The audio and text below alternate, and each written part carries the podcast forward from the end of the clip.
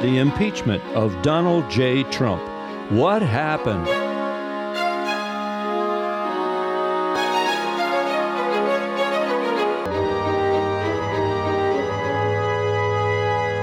President Trump is still liable for everything he did while he was in office as an ordinary citizen. Didn't get away with anything yet. Yet. Join host Frank Falvey and our roundtable, Harvard Executive Director for Health and Human Rights, Dr. Natalia Linos, Higher Education Consultant, Dr. Michael Walker Jones, and from Beacon Hill, Representative Jeff Roy, as we navigate the unique journey of America toward a more perfect union. We have a criminal justice system in this country. We have civil litigation.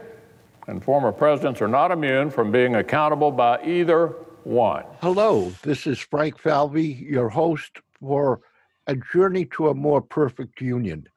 And we've have waited a while to bring this topic back up. And the topic is the impeachment of President uh, Trump. The uh, the trial, uh, it, it, was not really a trial uh, from a legal point of view, even though the Republicans tried to uh, bring all that into play. It was a political process. And the process seems to have demonstrated uh, that we will go to extremes in, in what we seem to believe or want to believe, and we will use all different types of arguments, not because they're valid, but because we believe in this individual or his principle. It's been uh, demonstrated uh, that we're going to spend millions of dollars on a 9 11 type commission for something we already know that happened when that money uh, could be better used uh, for prevention of future incidents like that. I heard the other day on a panel that was inquiring about uh, how this happened and why we still have 6,500 troops and may have them until September. And the panel, every one of them said, I have no idea what threat there is now, and I have no idea why the troops are here.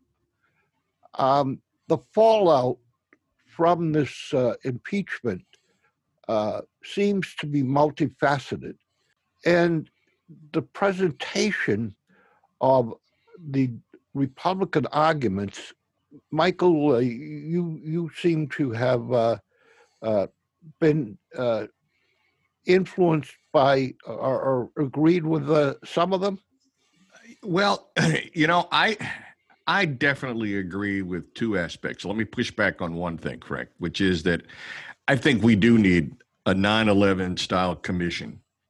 First off, let's realize this is a country of 350 million people. Geographically, we are just vast. And one of the things that we sometimes forget is that we don't just live in the moment there is a need for us to historically make sure that we have all of the details, uh, especially around significant events like the storming of the Capitol and the insurgency that took place on the 6th. I mean, you go back to the Kennedy assassination and the commission that was put together after the Kennedy assassination.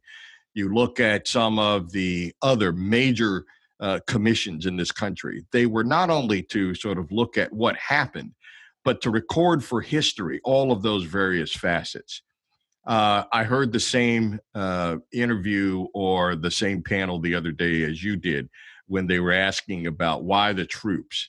Well, the unfortunate part is, you know, we can question you know, having those troops there and the expense of all of these things. But at the end of the day, we've got to be able to walk and chew gum too. We've got to be able to make sure that our members of Congress are safe and that building is safe.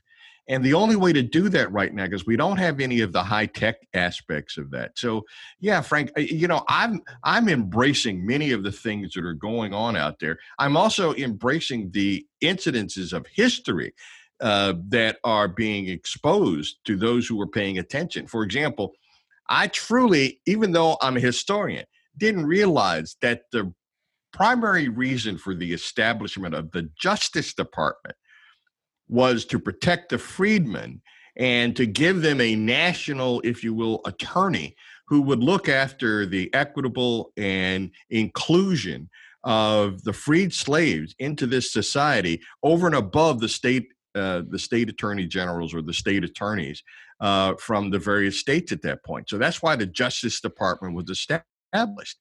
Uh, and now to see how it has been used and denigrated in the last four years to, uh, you, you, know, to think that we need to get it re recentered again uh, is important. And then finally, just the just the the idea of the uh, of the impeachment itself.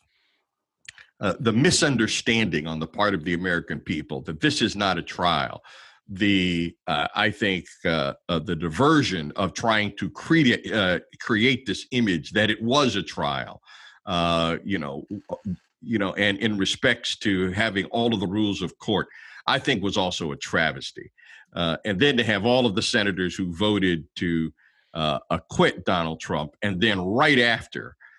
in particular, Mitch McConnell, who then came out with the scathing, scathing indictment of Trump. Uh, and then to sort of basically kick the can down the road and put it in some other venue, I think was just disingenuous and also a dereliction of his responsibility to the Constitution. This is Jeff. I, would like to uh, weigh in on on that particular uh, point right at the outset. Um, there was a question before the trial began as to the constitutionality of the proceeding. And the question was whether this proceeding could go forward uh, with regard to somebody who was no longer in office. That constitutional question was answered prior to the trial. And it was answered to say that the trial could move forward. Now, in an impeachment process, it is the Senate that establishes the rules and it's the Senate that determines the constitutionality of the process and the proceeding. And they ruled emphatically uh, by a majority vote that this procedure was, in fact, a constitutional procedure. And when I heard the statements from them after the trial saying the only reason I voted not guilty is because I didn't believe that this was a constitutional process, I was just taken aback by the utter hypocrisy. A, a ruling was made to say that it was constitutional. You heard the evidence. I want to hear your opinion of the evidence. Do you find the uh, former president was guilty or not guilty? That's the sole question. You were not being asked whether or not this procedure was constitutional. I would have been happy with an answer to that question.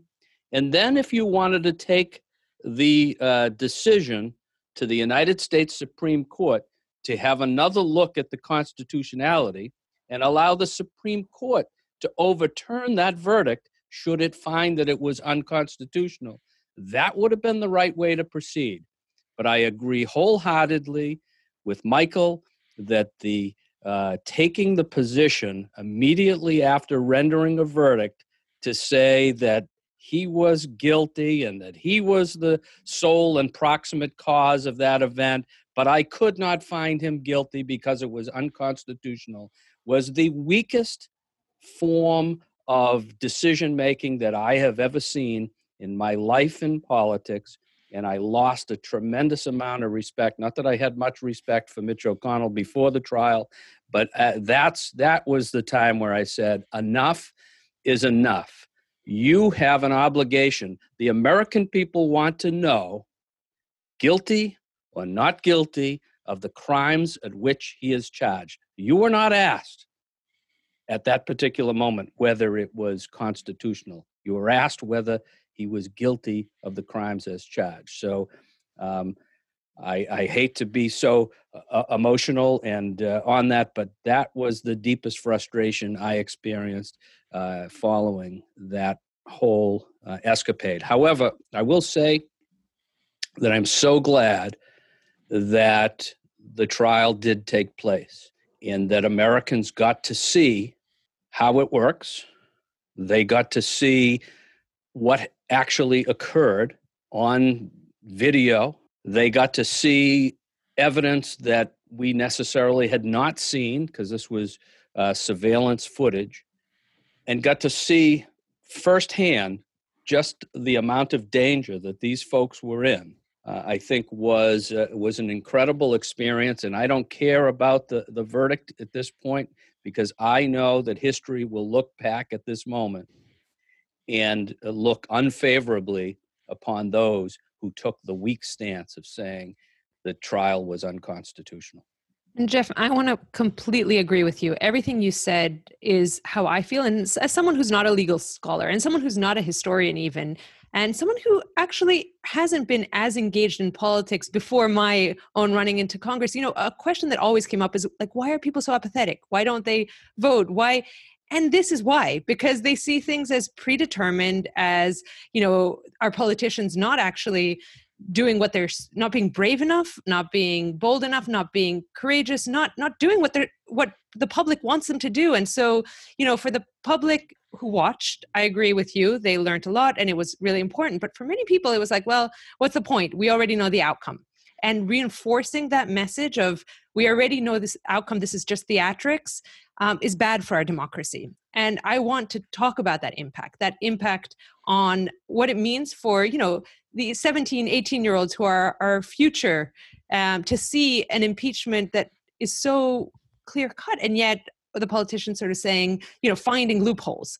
And that creates this narrative of you know politicians are not really there to do what is right. They're there to find loopholes to stick with you know their donors. And and that narrative i think you know that was a failure on on all our parts.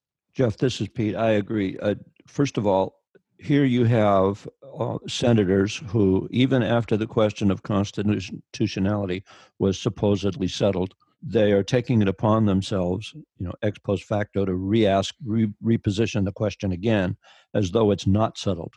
They're doing a rewind. They're taking a mulligan, effectively, as what's going on, and and that I felt was, you know, to say that it was disingenuous is an understatement. It was craven. It's just that simple.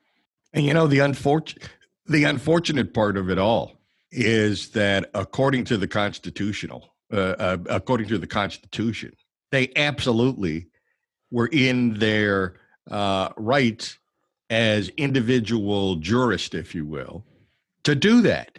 Now that's the real i think that's the real travesty. There we have so many parts of our democracy that are based upon the idea that people will do things the right way, that people of goodwill will do the right thing. And when you don't have that inside of your spirit, or you do things for simply for political reasons, I agree with Natalia. That just breaks down the democracy.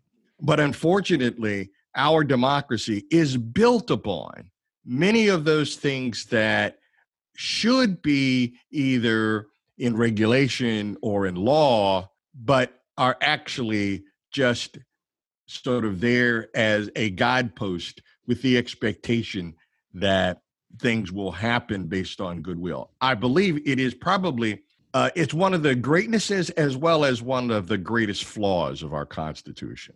Oh, you brought up my favorite word, Dr. Mike, flaw. Let's talk about flaw. Okay. Uh, one of the things that I like to do is propose okay, what's Pete's favorite next amendment? What might that be? Okay, I'm going to put it on the table right now. I think that one of the ways that the Constitution is flawed is we have a system whereby the executive branch is held accountable by the legislative branch. The legislative branch is, at this juncture, entirely beholden to the executive branch because of the fact that they are trying desperately to maintain their position they are sullied. It is it is bordering on witness tampering. So my favorite amendment would be that I think it is unjust that the third branch of government doesn't get to weigh in. I would say that the House of Representatives, Senate jointly determine whether or not impeachment is warranted, as has happened here. Yeah, impeachment would be appropriate. And they make that determination by some means. And I don't think it's a 67 vote in the Senate, by the way. And then it would be handed off for a real trial in the Supreme Court by mandate. The Supreme Court could not refuse to hear the case because it was handed to them by the legislature. And here we have a group of individuals, august souls all, who are appointed for life and have no personal stake in the outcome regarding the fitness for office or high crimes or misdemeanors of the President of the United States. I think that's a far better arrangement. I put it before you for consideration. Well, let me take my first stab at it. Go for it. And um, I like the concept, but if you consider how the real trial process works, that would not work. Because, and one of the things that I was going to propose is like a typical trial, the jurors are the finders of the facts.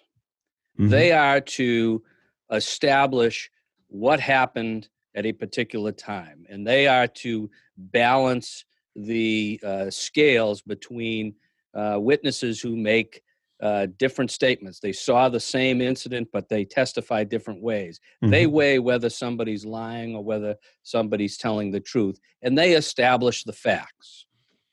What the uh, what was missing from this particular trial was a set of jury instructions to tell the senators what the law is and how you are to apply the law in establishing the facts and establishing guilt or innocence. And that's what I was getting at at the beginning. We wanted to hear what the jurors thought of the facts. The legal issue can be handled by the Supreme Court, and this is where I agree with your proposal. So you have a trial, the question of constitutionality was answered. That's a legal question Mhm. but it was answered that yes, the trial could proceed. Then the trial proceeds. We never had a finding of the facts. The jury, which is the Senate, never gave us a, a factual basis for their decision. So, had they determined that um, the former president was guilty on the facts, then the case could have been appealed to the United States Supreme Court, where the U.S. Supreme Court is a court of appeal. They are not there to find facts, they are not to determine any factual issues. They are to say, here's the factual record, and was the decision of the jury uh, in line with the law of the case as we have established it? So they could say either the, the uh, jury's verdict in this case was, uh, was inconsistent with the law, and therefore we're going to overturn it. But the second and most consequential issue they could have addressed is whether it's constitutional to try a uh, former uh, president. And then there would be binding precedent for us moving forward. Mm. It remains an uncertain question following this particular trial. The next time there is an impeachment, people cannot look back at this and say, uh, well, it's established precedent that we can try somebody uh, who's a former official because there was a ruling that in that case that we could try a former official. Well, okay, I agree with you. There was this ruling, but at the end of the day, the jury found the former president not guilty because they felt it was unconstitutional. It's an inconsistent verdict. And the Supreme Court is there to establish what the law of the case is.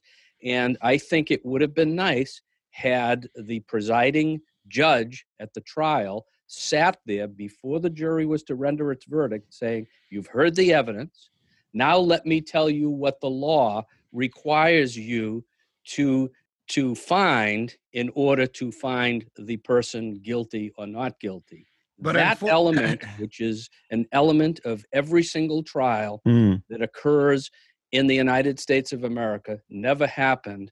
And it goes back to what Michael said. You know, the view of this as, as an actual trial is is uh, is incorrect because this is not an actual trial. I, can't uh, can't agree with him more on that. But those are some elements. Had had this been done, I think we would have more clarity for future uh, generations considering the issue of, of impeachment. I think we would have minimized the confusion that resulted as a result of this, and we would have certainly uh, minimized the frustration of people who said, why did we do this? This was a foregone conclusion. Uh, what did we learn from this process? I think the exposure of these these problems in the impeachment process is what I've learned from this, and I hope that uh, scholars will take the opportunity to review what we saw and propose ideas like what uh, you had suggested, Pete, or an idea such as I have suggested that give the Supreme Court the final word to rule on the constitutionality of the process. I also think, by the way, that uh, for whatever reason, Justice John Roberts was not involved in the process and, and passed the torch off to, you know, with all respect to Senator Leahy, who, who I really felt wasn't prepared to do the job at all. Uh, I think we might have seen a very different experience had John Roberts been sitting in the chair. Well, I, but unfortunately, gentlemen, the Constitution doesn't allow either one of those. There is no review by the by the Supreme Court allowed under the Constitution for an impeachment. There well, is the, no. The Constitution's quiet on that issue, but doesn't necessarily mean that the Supreme Court can't determine what was meant by what is written in the Constitution. So it's never been tested. And well, all, all I'm suggesting is let's let's have the test. Hmm. And and you know maybe the Supreme Court would say exactly what you're saying. We're not going to consider this question because the Constitution doesn't allow us to. But I am only asking that somebody call the question and bring the test uh, to bear. Yeah, but I'd have to say, Jeff, that you know the, the Constitution is clear the sole power to try and uh, any uh, sitting uh, official under the Constitution for for uh, on on a charge of impeachment is left to the Senate. Agreed. Agreed. That's no, the trial. No That's the trial of the process. But that, I'm not saying that we take away the ability of the Senate to try the case. What I'm saying is we have a court that handles appeals if a if an evidentiary evidentiary ruling is wrong, if uh, if somebody alleges that the trial was unconstitutional, or if there was some other procedural impediment, we have a an appellate set of courts that d- they don't retry the case. They do not find the facts. All they do is make sure that what happened during that trial was legally sufficient. And that's all I'm suggesting. I'm not saying the Supreme oh, I hear Court you. should retry the case. But I think that would be even more confusing for the American people who, again, when you read the document, I think the document is clear. There is no no opportunity for the Supreme Court to enter into an impeachment other than the Chief Justice sit when the person is a, a sitting official. And that's why it ended up with uh, the senator as the sort of uh, you know as the person in the chair, not the uh, Chief Justice Roberts, because this was not about removal from office. Therefore, the it's clear that for removal from office, the Chief Justice is the one who sits as the arbiter, if you will, of issues inside of the Senate. When it's not, and the Senate have done this before so this is not, I mean, there is precedent in terms of how this thing is structured, but you're right. Every single impeachment itself, the Senate has the ability to create rules around it. That's the flaw. And I think both of you uh, are right. You and Pete are both right that something needs to be done, but it's going to take a constitutional amendment in order to be able to do that and something that's going to be clear because you don't need uh, i mean in an instance like that you're going to need just the general public to understand what you're trying to do. But that's where i think that if there were an amendment akin to what i suggested and and, and to jeff's point it begs the question how do we bring the spirit of the court the mission of the supreme court whole and complete into the debate with respect to the fact that they are a co equal branch of government and therefore have a stake in the outcome.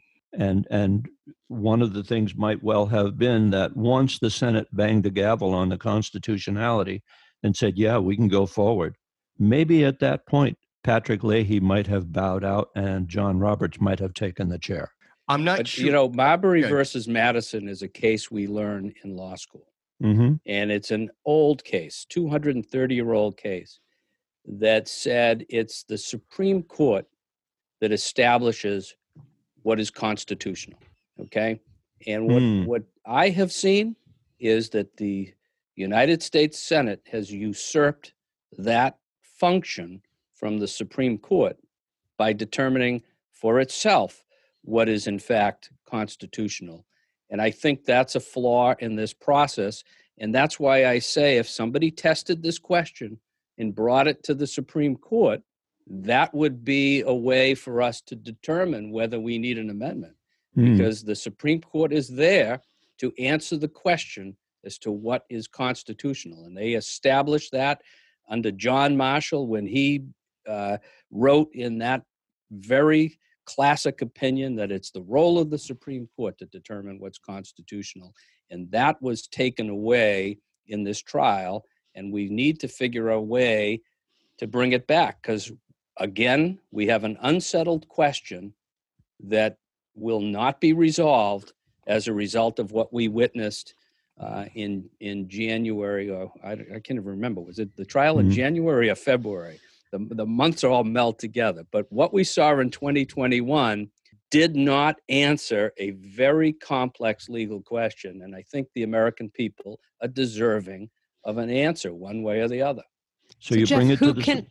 Sorry. I was just going to ask Jeff, who can bring this to the Supreme Court? What is the process? I mean, I'm, I want to echo what Michael said that the public needs something simple to understand, and I, you know, personally, I'm having a bit of a hard time following this conversation. But my question to you is: so, who can? Can we still bring it forward, or is that it has to happen at a future trial?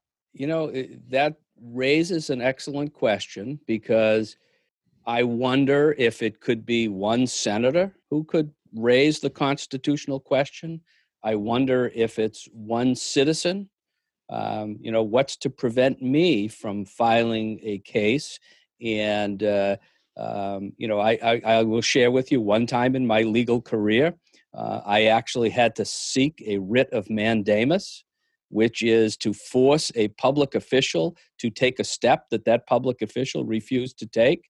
And it's and it's, it's an extraordinary writ not granted on many occasions but uh, that's a process that might be out there. Uh, and then the supreme court has uh, has the authority to determine what cases it will handle there's a, a writ of certiorari whether uh, they will grant that writ to uh, hear the case. I mean, there are petitions, thousands of petitions every year to get a case before the Supreme Court. And it's about 300 that actually get taken. They decide amongst themselves which cases they're going to uh, they're going to consider. I think this is of an order of magnitude that uh, if they had the opportunity, they would take a case of this significance. There may even be uh, some legal requirement somewhere that I'm not aware of, and this is this is a, a question for a, a law professor. It's funny. I on Thursday night, uh, Roger Williams Law School, in conjunction with a couple of other law schools, did a program. There's a story in today's Globe on the on the program, but they had the law school dean who introduced uh, Sheldon Whitehouse, uh, uh, Congressman uh, Cicilline, and the gentleman who was a law professor who was sitting behind uh, Senator Leahy, whispering in his ear about the procedural questions. Well, they did a panel discussion Thursday night on this whole trial and some of the things that happened. It was it was fascinating to watch. And if I were to raise this question, I would go to that group and say, how can we get this question to the Supreme Court? Not a clear answer to your question, Natalia, but that's generally how the law works. It also creates the domino effect as an interesting discussion where if it were to go back to the Supreme Court uh, for reconsideration as to whether the Senate had the right to declare constitutionality, A, if the Supreme Court took it up and said, yeah, the Senate was out of bounds with that issue. And therefore, every senator who then claimed, following the fact, that they were voting to acquit because of their belief in its unconstitutionality. That would create the interesting domino effect if we were to ask the question does it negate all those votes? Well, there's two ways to look at it. First of all, if the law of the case was read to these folks and they were given jury instructions, they would understand that the sole question you're being asked is whether, based on these facts, the former president committed the crime which calls for his impeachment. That's your sole question. When we, uh, so you answer that question, yay or nay, and the Supreme Court will make a determination if it was constitutional to begin with. And if the Supreme Court says that was an unconstitutional trial, verdict is thrown out, no judgment whatsoever. If we went with uh, the approach where they can vote however they want, and the Supreme Court determines that the uh, trial was constitutional, but we have revealed that the jurors made errors in rendering their judgment because some of them rendered a judgment that uh, was inconsistent with the law. The, the court could issue what's called a judgment notwithstanding the verdict and say the verdict is, uh, is uh, reversed and we're going to send it back to the Senate for another trial and you're going to do it all over. Those are the two options uh, that would be available under under a constitutional amendment because currently none of those options are available. Once the Senate has uh, has tried the individual uh, public official and a verdict has been rendered, it's over. Two things. I don't necessarily agree with that, and well, and, and, we'll we'll agree to disagree on that because that okay. question has not been tested. Well, well, I I think it has because you have to keep in context here. The impeachment of a president is only the impeachment of the top of the schedule, if you will. There have been impeachments of judges and of other officials that have set all of the standards that I think were at least attempted to be applied in this particular instance. Uh, one of them, for example, was the uh, uh, uh the case of uh, uh, the gentleman during the Civil War who was the Secretary of Defense. That would who, be Belknap. Yes, Belknap. Thank you. Uh, I don't know why I forget that because the University of Louisville campus is called the Belknap campus, not necessarily named after him, but for a whole other issue. but anyway, the Belknap uh, the Belknap case is the one that was used as the precedent that yes, we can impeach uh, someone who is not currently in office.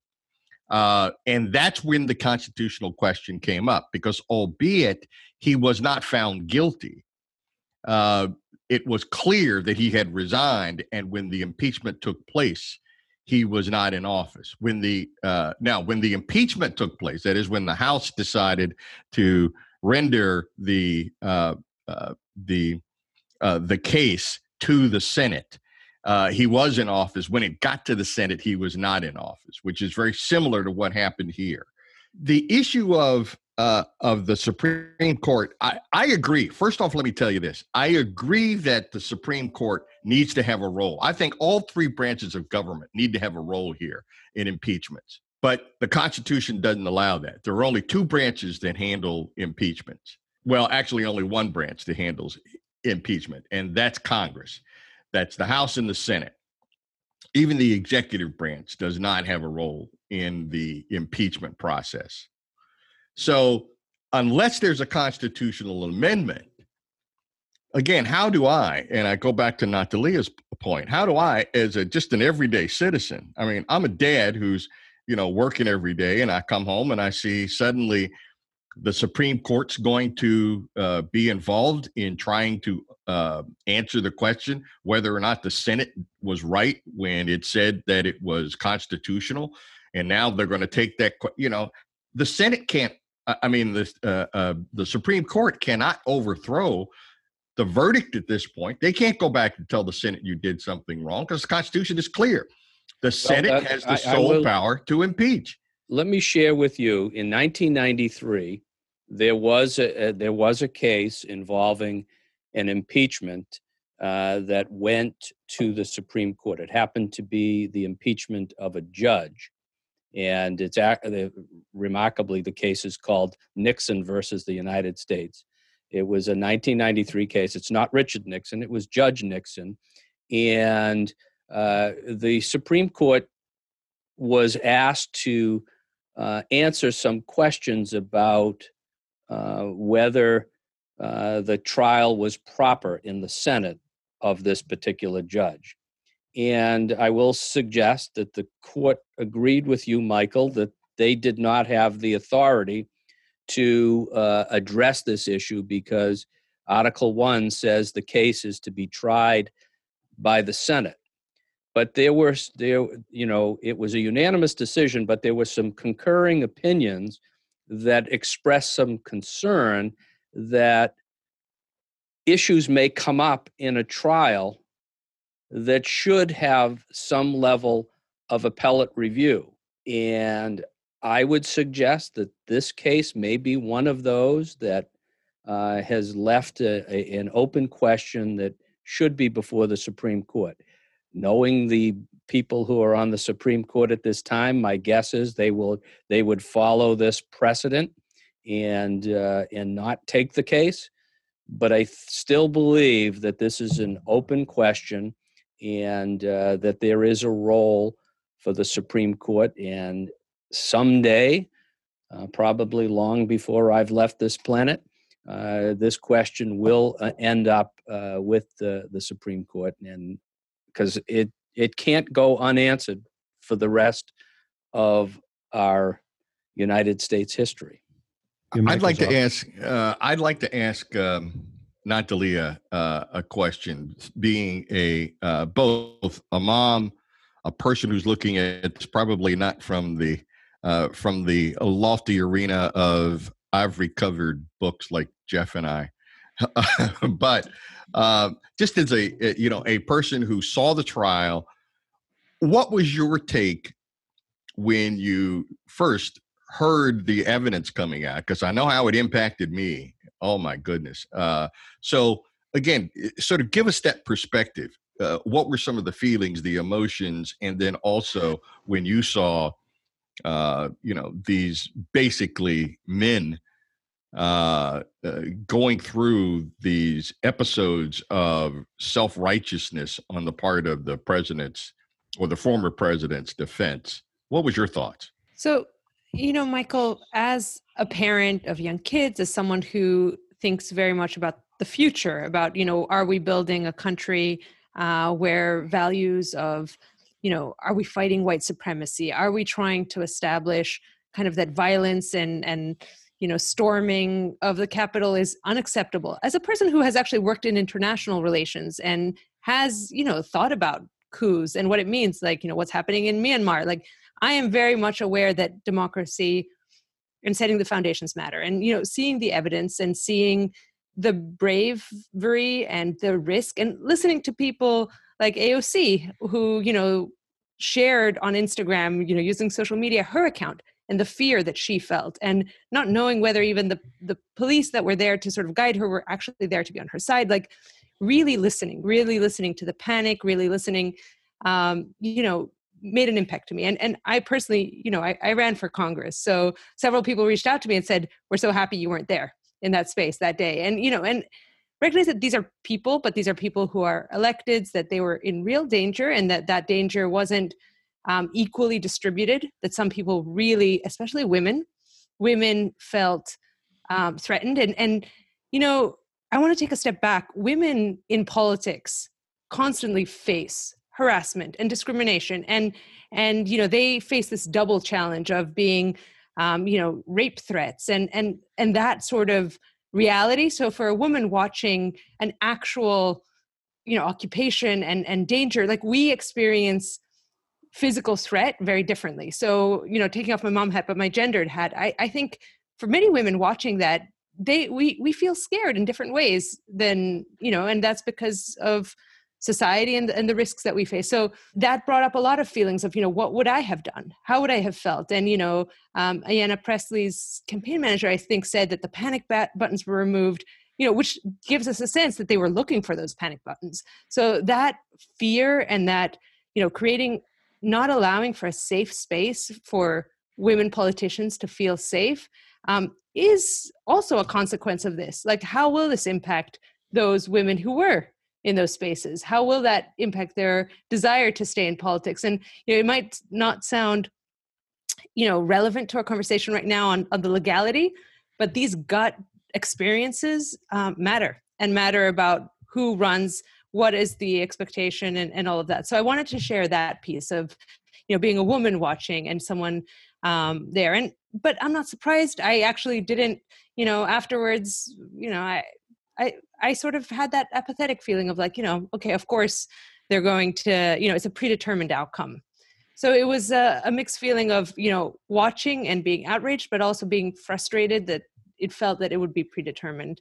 Um, not sure if i answered your question michael let me let me throw one more uh, um, out there and you know i i truly appreciate that response about you know observing that from your particular standpoint. Let me throw another monkey in the wrench on the legal question and whether this should be reviewed okay? Say we had 80 democrats in the senate and they determined that based on what was observed and what videos were there they were going to summarily find the former president guilty. They were not even going to conduct a trial. They were saying, hey, we saw the videos, uh, let's have a vote. No trial. Do you think that's unreviewable? And let me throw a second one at you. They say, you know what? We don't want to waste the time of this body having a trial. Let's toss a coin the minority leader and the majority leader will stand in the well of the Senate and we'll have the Speaker of the House flip the coin. And if it's heads, guilty. If it's tails, not guilty. What do you think of that in terms of the reviewability of the constitutionality of that procedure under either of those? Don't you think that we ought to have the Supreme Court weigh in? And those are far fetched examples. But look at uh, what I've seen over the past four years. Um, I, I saw things that I never thought would occur. So these are not so far fetched anymore. But don't you think the Supreme Court has a role in looking at this process to make sure that it's done fairly and answer some questions? Well, Uh, early on Jeff- in the game, early on in the game, Jeff, there were Republicans in righteous dudgeon arguing that President Trump was entirely uh, worthy as a citizen of enjoying due process. Plain and simple. I'm so the due process argument pops up whenever it becomes an early shield, um, and we saw that happen certainly in this case. Well, let me answer your question directly, Jeff. Given the procedural process, and let me just take your your uh, uh, your framework. The there's a supermajority in the Senate, eighty whatever party, and that party determines we're going to instantly acquit. So the process, and here's where what you're saying can absolutely happen, but it will happen within the framework of the process. And at the end of the day, Jeff, it will be absolutely legitimate. Because don't forget, when the Republicans were in the majority, when Trump was impeached the first time, what they wanted to do was say, okay, We go through, and don't forget, there's a script for all of this. So they go through the script, okay? We've received the impeachment, blah, blah, blah. All of the, okay, raise your hand, take your oath. On the penalty of, of being imprisoned, you're going to pay attention. Once that's done, I make a motion. I'm Senator so and so from the righteous uh, territory of blah, blah, blah. And blah, blah, blah. I move that we uh, dispense with XYZ. All in favor? Boom. Now, I make a motion that we instantly acquit. All in favor? Vote aye. Aye. I now move that uh, we're done. All in favor? Aye. That's it. Believe it or not, under the Constitution, that's all they really have to do. They can do that. So those two scenarios that you just built, Jeff, are absolutely positively possible with no review from the Supreme Court. The and Supreme that's Court- what and that's what the uh, Nixon versus the United States case stands for the proposition that there are circumstances where we do need to step in and we should leave open the door for us to step in and um, i do believe that what happened in 2021 was one of those occasions i could be wholly wrong but i call the question. I wish it was as simple as doing what you're describing and I wish that the American people and here's where my again my faith is in the American people but my faith is somewhat uh, uh, suppressed from the idea and thank goodness hopefully we'll have some future generations that'll be much more well versed in civics and this process because don't forget there's a limited number of uh, impeachments that have taken place. As a matter of fact, if you go to uh, uh, some of the websites, uh, you will see that I think it's less than uh, I think it's less than 25 impeachments all total. That's everything.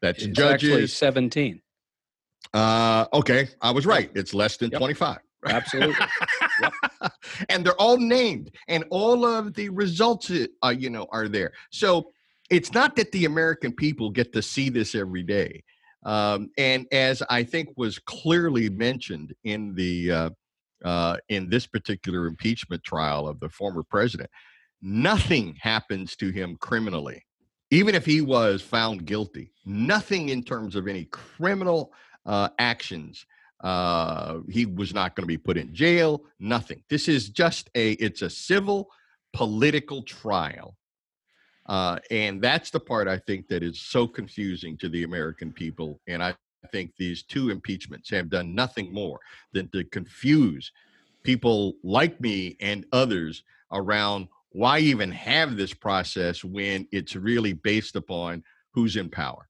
in the Let's go. Let's Yeah, go I back. think- Let's go back for a minute to uh, Natalia's point about future democracy. We strongly still have a large segment of Trump followers that absolutely believe in Trump and in, in Trump as the president. We have uh, we've gone through this process, and we still have a very significant diversion of opinion, not only as to facts, but to beliefs that are held that have not changed. In the future, to me, of American democracy, one of the challenges is going to be how do we survive and live together with this absolute divergency of opinion uh, and and whoever is in power they're going to use whatever power they have to support their own standard of divergency. They're they're going to use whatever power they have either way to support their position regardless of whether it's right or wrong or common sense. I mean where did common sense go in this whole process? Well, I think that's why I, this trial, even though it was a uh, predetermined outcome, why I think it was important because it it highlighted um, first of all, just how dangerous um, insurrection can be.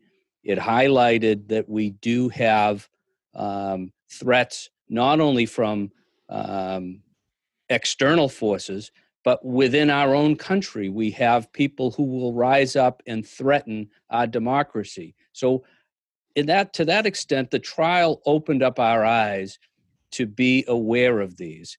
The other thing, and, and I had, I think the first show that we had done on the impeachment, um, I had gone out on a limb and said, I'm not sure that it's a good idea for us to uh, prevent Donald Trump from ever running again.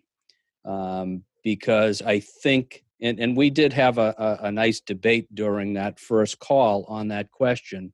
I think that he remains eligible to run for president again in 2024. And uh, I believe I suggested if the Republicans are foolish enough to put him back uh, and to run, uh, shame on them. Uh, but I so believe in the American people that uh, having seen what they saw in the trial, uh, they will reject him for a second time.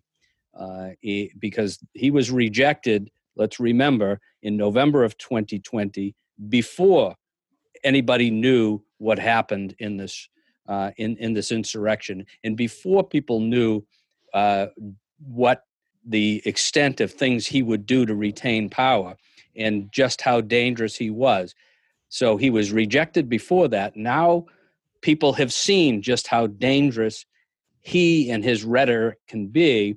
And I do believe that the American people would reject him should he come back in 2024. Uh, so I, I, firmly believe that this was a, a, a, good exercise for our democracy to see this trial play itself out. And uh, we will have some future political questions uh, to answer and see if, uh, if, if it worked. Uh, I think one of the things that are most interesting about that premise is what Mitt Romney said uh, only most recently, in that Trump will probably secure the Republican nomination almost automatically at that level, state by state by state, as he walks across all the red states and says, I'm back. Um, what will happen is his loyal followers will automatically drop the Republican nomination in his lap. So it's either a new party forms in the meantime, or he is up again to go up against uh, the Democratic nominee. And what will then be interesting to see when that political season ramps up is the reemergence of all the Senate footage, the Capitol riots, all of that stuff is going to end up being dramatized once again at the cost of probably a billion dollars plus in the court of, of the free market court of opinion. So, if in fact he is or is not going to be president again, it's going to be not at the primary point, but it's going to be at the national election. And there will be a massive movement of his loyal followers to reelect him and an equally massive movement of Democrats, independents, and truly staunch Republicans of the old guard who don't want him to be the president. As as they say in all the video games, it's a battle of the ages. I think that there's one other prognostication that I'm going to go out on a limb and point out to uh, You're going uh, out on a limb? You're in I'm my go- neighborhood. Uh, uh yes, I'm going to go out on a limb. And here's my prog- uh, prognostication. I think much of this is going to not center on the on the videos around uh, January 6th, but they're going to be the videos and outtakes of the trials, the criminal trials of Donald Trump. Good point. That I think in four years' time, the landscape is going to change. I think he will have been convicted at that point of at least two crimes. One of them may be a misdemeanor, but then one of them may be a felony. And Tough to run for president from jail. It it is not only that, but I also think that that's a disqualifier, if I'm not mistaken, from the limited law exposure that I had to criminal Interesting law. point. That uh, you know, now does that make him a martyr? That I can't answer, but I do know he may be disqualified, and I think what what Mitch McConnell was calling for was for those who have the uh, both the uh, the evidence and the political will to take him to task on that. McConnell, again, the disingenuousness of McConnell is that he didn't have the courage to do it himself. He then waits after he acquits him for the bogus reason, Jeff, that I agree with. Okay, that had a, a question that had already been settled, the constitutionality of the trial itself. But here it is, right afterwards, uh, and I think the uh, you, you know the House managers immediately said that you know why did he give our opening and closing statement in his um, you know afterthought in terms of what he saw uh, around the evidence of this trial. Why didn't he just go ahead and say he's guilty? So I think in four years the landscape is going to change, and I'd really like the uh, you know some thoughts from uh, from my other panelists about that. I'm hopeful, like you, Michael, um, but I, I don't know. I'm also trying to be, you know, realistic. You know, many many of us are scared of being disappointed if Donald Trump doesn't, and in four years he is again. I don't know. I don't know how to explain that to my children. I honestly don't. Um, after all the hatred and all the damage he did during his presidency, after allowing and sort of undermining our democracy, if your prediction doesn't come true, um, it's going to be difficult for me as a parent.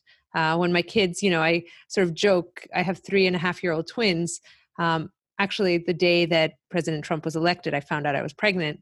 Um, and you know I, I, sort of joke that they will never remember because they're so young and i hope that that is the case in the future too that they don't you know remember and and the anguish and and everything that so many um, fellow americans i'm privileged enough to be a, a white woman i didn't feel the anguish directly but i know so many people who have over his presidency. So um, i don't know i want i want to hope that what you're saying is is right but i uh, I'm also kind of cautious, and I don't know that that's where we're going to be in four years' time.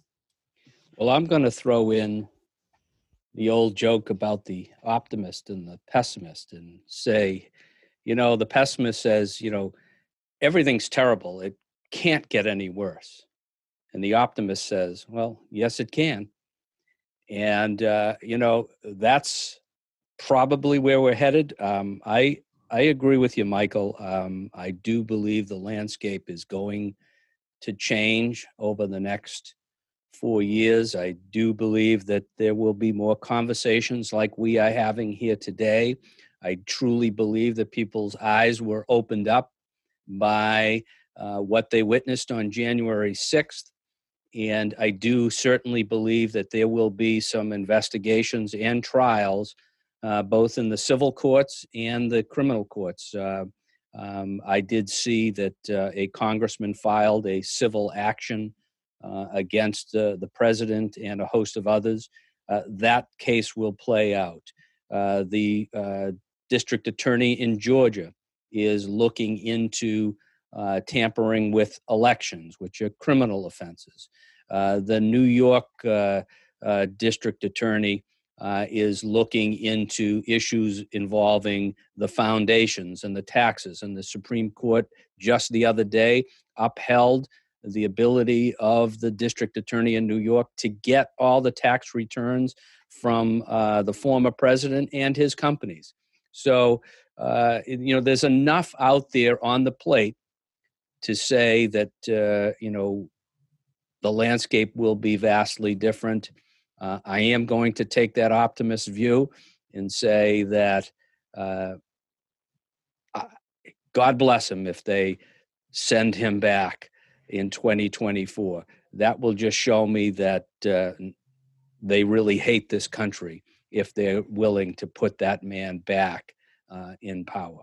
Can I jump in and say one more thing? Somebody um, recently commented to me saying how nice it is that the media isn't constantly talking about Trump. So part of me is like, can we just forget this? Can we like not cover all the time the follow up, the like? He gains a lot by just being in the media and being the center of our conversation. So if for four years we don't mention his name, he's not on Twitter, like would that do us better? So just throwing it out there that many people are just ready to to move on and and see a, a strong President Biden and a strong Democratic Party and and let's not dwell on on him because even that kind of negative attention is is still attention and he thrives and his you know his reputation continues. While I agree with you, Natalia, yeah. I want accountability. I want accountability and that's too. What it's about. But I guess it's it's wanting to do it without the media covering every single moment of the trial. And you know, is there a way for the media to not give him that air um, that you know so many I, I, feel like there was a conversation among journalists saying like is this on us like did we give him more time than we gave other candidates like can the trials go on and the accountability go on without us listening to every single you know, without having to follow it in such intensity? Well, part of the problem is the fact that social media is involved and that's not curated. And therefore, even though he's lost his Twitter account and so on, while there was curation going on in the broadcast channels with some degree of responsibility, social media and virality at this point is an X factor that you can't disregard. And that's where he really, really got his power. Uh, far as I'm concerned, 2024 to me is shaping up a little bit to be like Jaws 2. The Democrats need a bigger boat. Well, I'd like to, you know, sort of end my my commentary with two pieces. One, I agree with Natalia that let's stop talking about him. Uh, my indigenous Native American friends have a uh, uh, have a philosophy that uh, once one of your ancestors passes away, they are never truly dead until you stop mentioning their name or talking about them. Uh, so, Natalia, in that respect, I agree with you. Let's stop talking about Trump.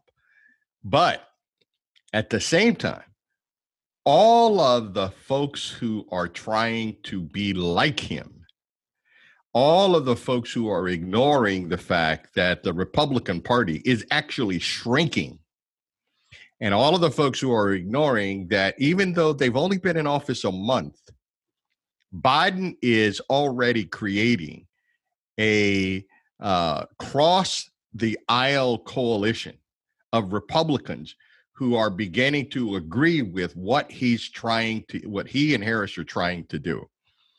And I think, again, that's what's leading me to be somewhat of a different kind of, at least projectionist optimist uh, and that is that in four years' time, we don't know how popular Biden and his administration may be at that point and how people will sort of rally around his cause to rebuild better uh, and to also bring people together. And one thing that, uh, so this is the second thing that I'd like to throw out uh, in my closing, which is that we need to stop talking about bipartisanism in a strict focus on Congress. Bipartisanism for me is now people who disagree out in the general public who then can come together around issues. And I think Biden and his administration have demonstrated that they need to redefine bipartisan, uh, bipartisanism. That let's not think of looking at trying to convince Mitch McConnell of anything, but let's convince the people of Kentucky what's in their best interest.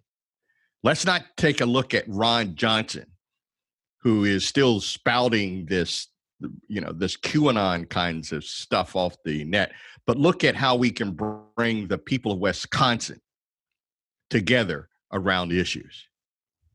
I would like to thank the panel for another week of uh, interesting and the divergent opinions that shed light on a journey to a more perfect union.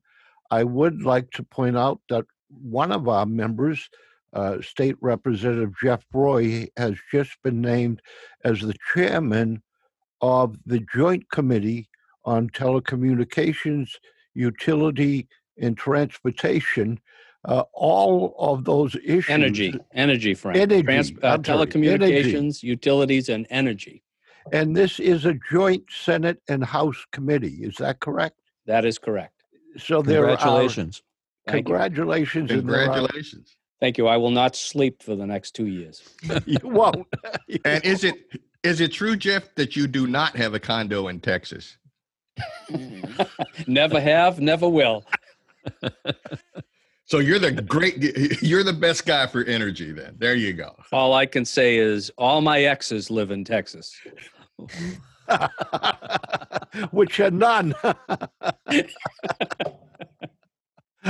and hopefully it will stay that way Now there's at least over one the next two years. there's at least one X. You missed a joke, Frank. There's there's at least one X. So this is your host, Frank Falvey, uh, thanking your panel. Uh, and uh, please, listener, we, we truly appreciate you tuning in to this program. Uh, all of the panelists uh, really uh, would like to hear from you. Pete, how do they do that? If you'd like to be involved, if you'd like to get in touch, if you'd like to say what you think, you can write to us by email at info at franklin.tv. That's info at franklin.tv. For Frank and our entire roundtable, I'm Peter J. Thanks for listening. This is Franklin Public Radio.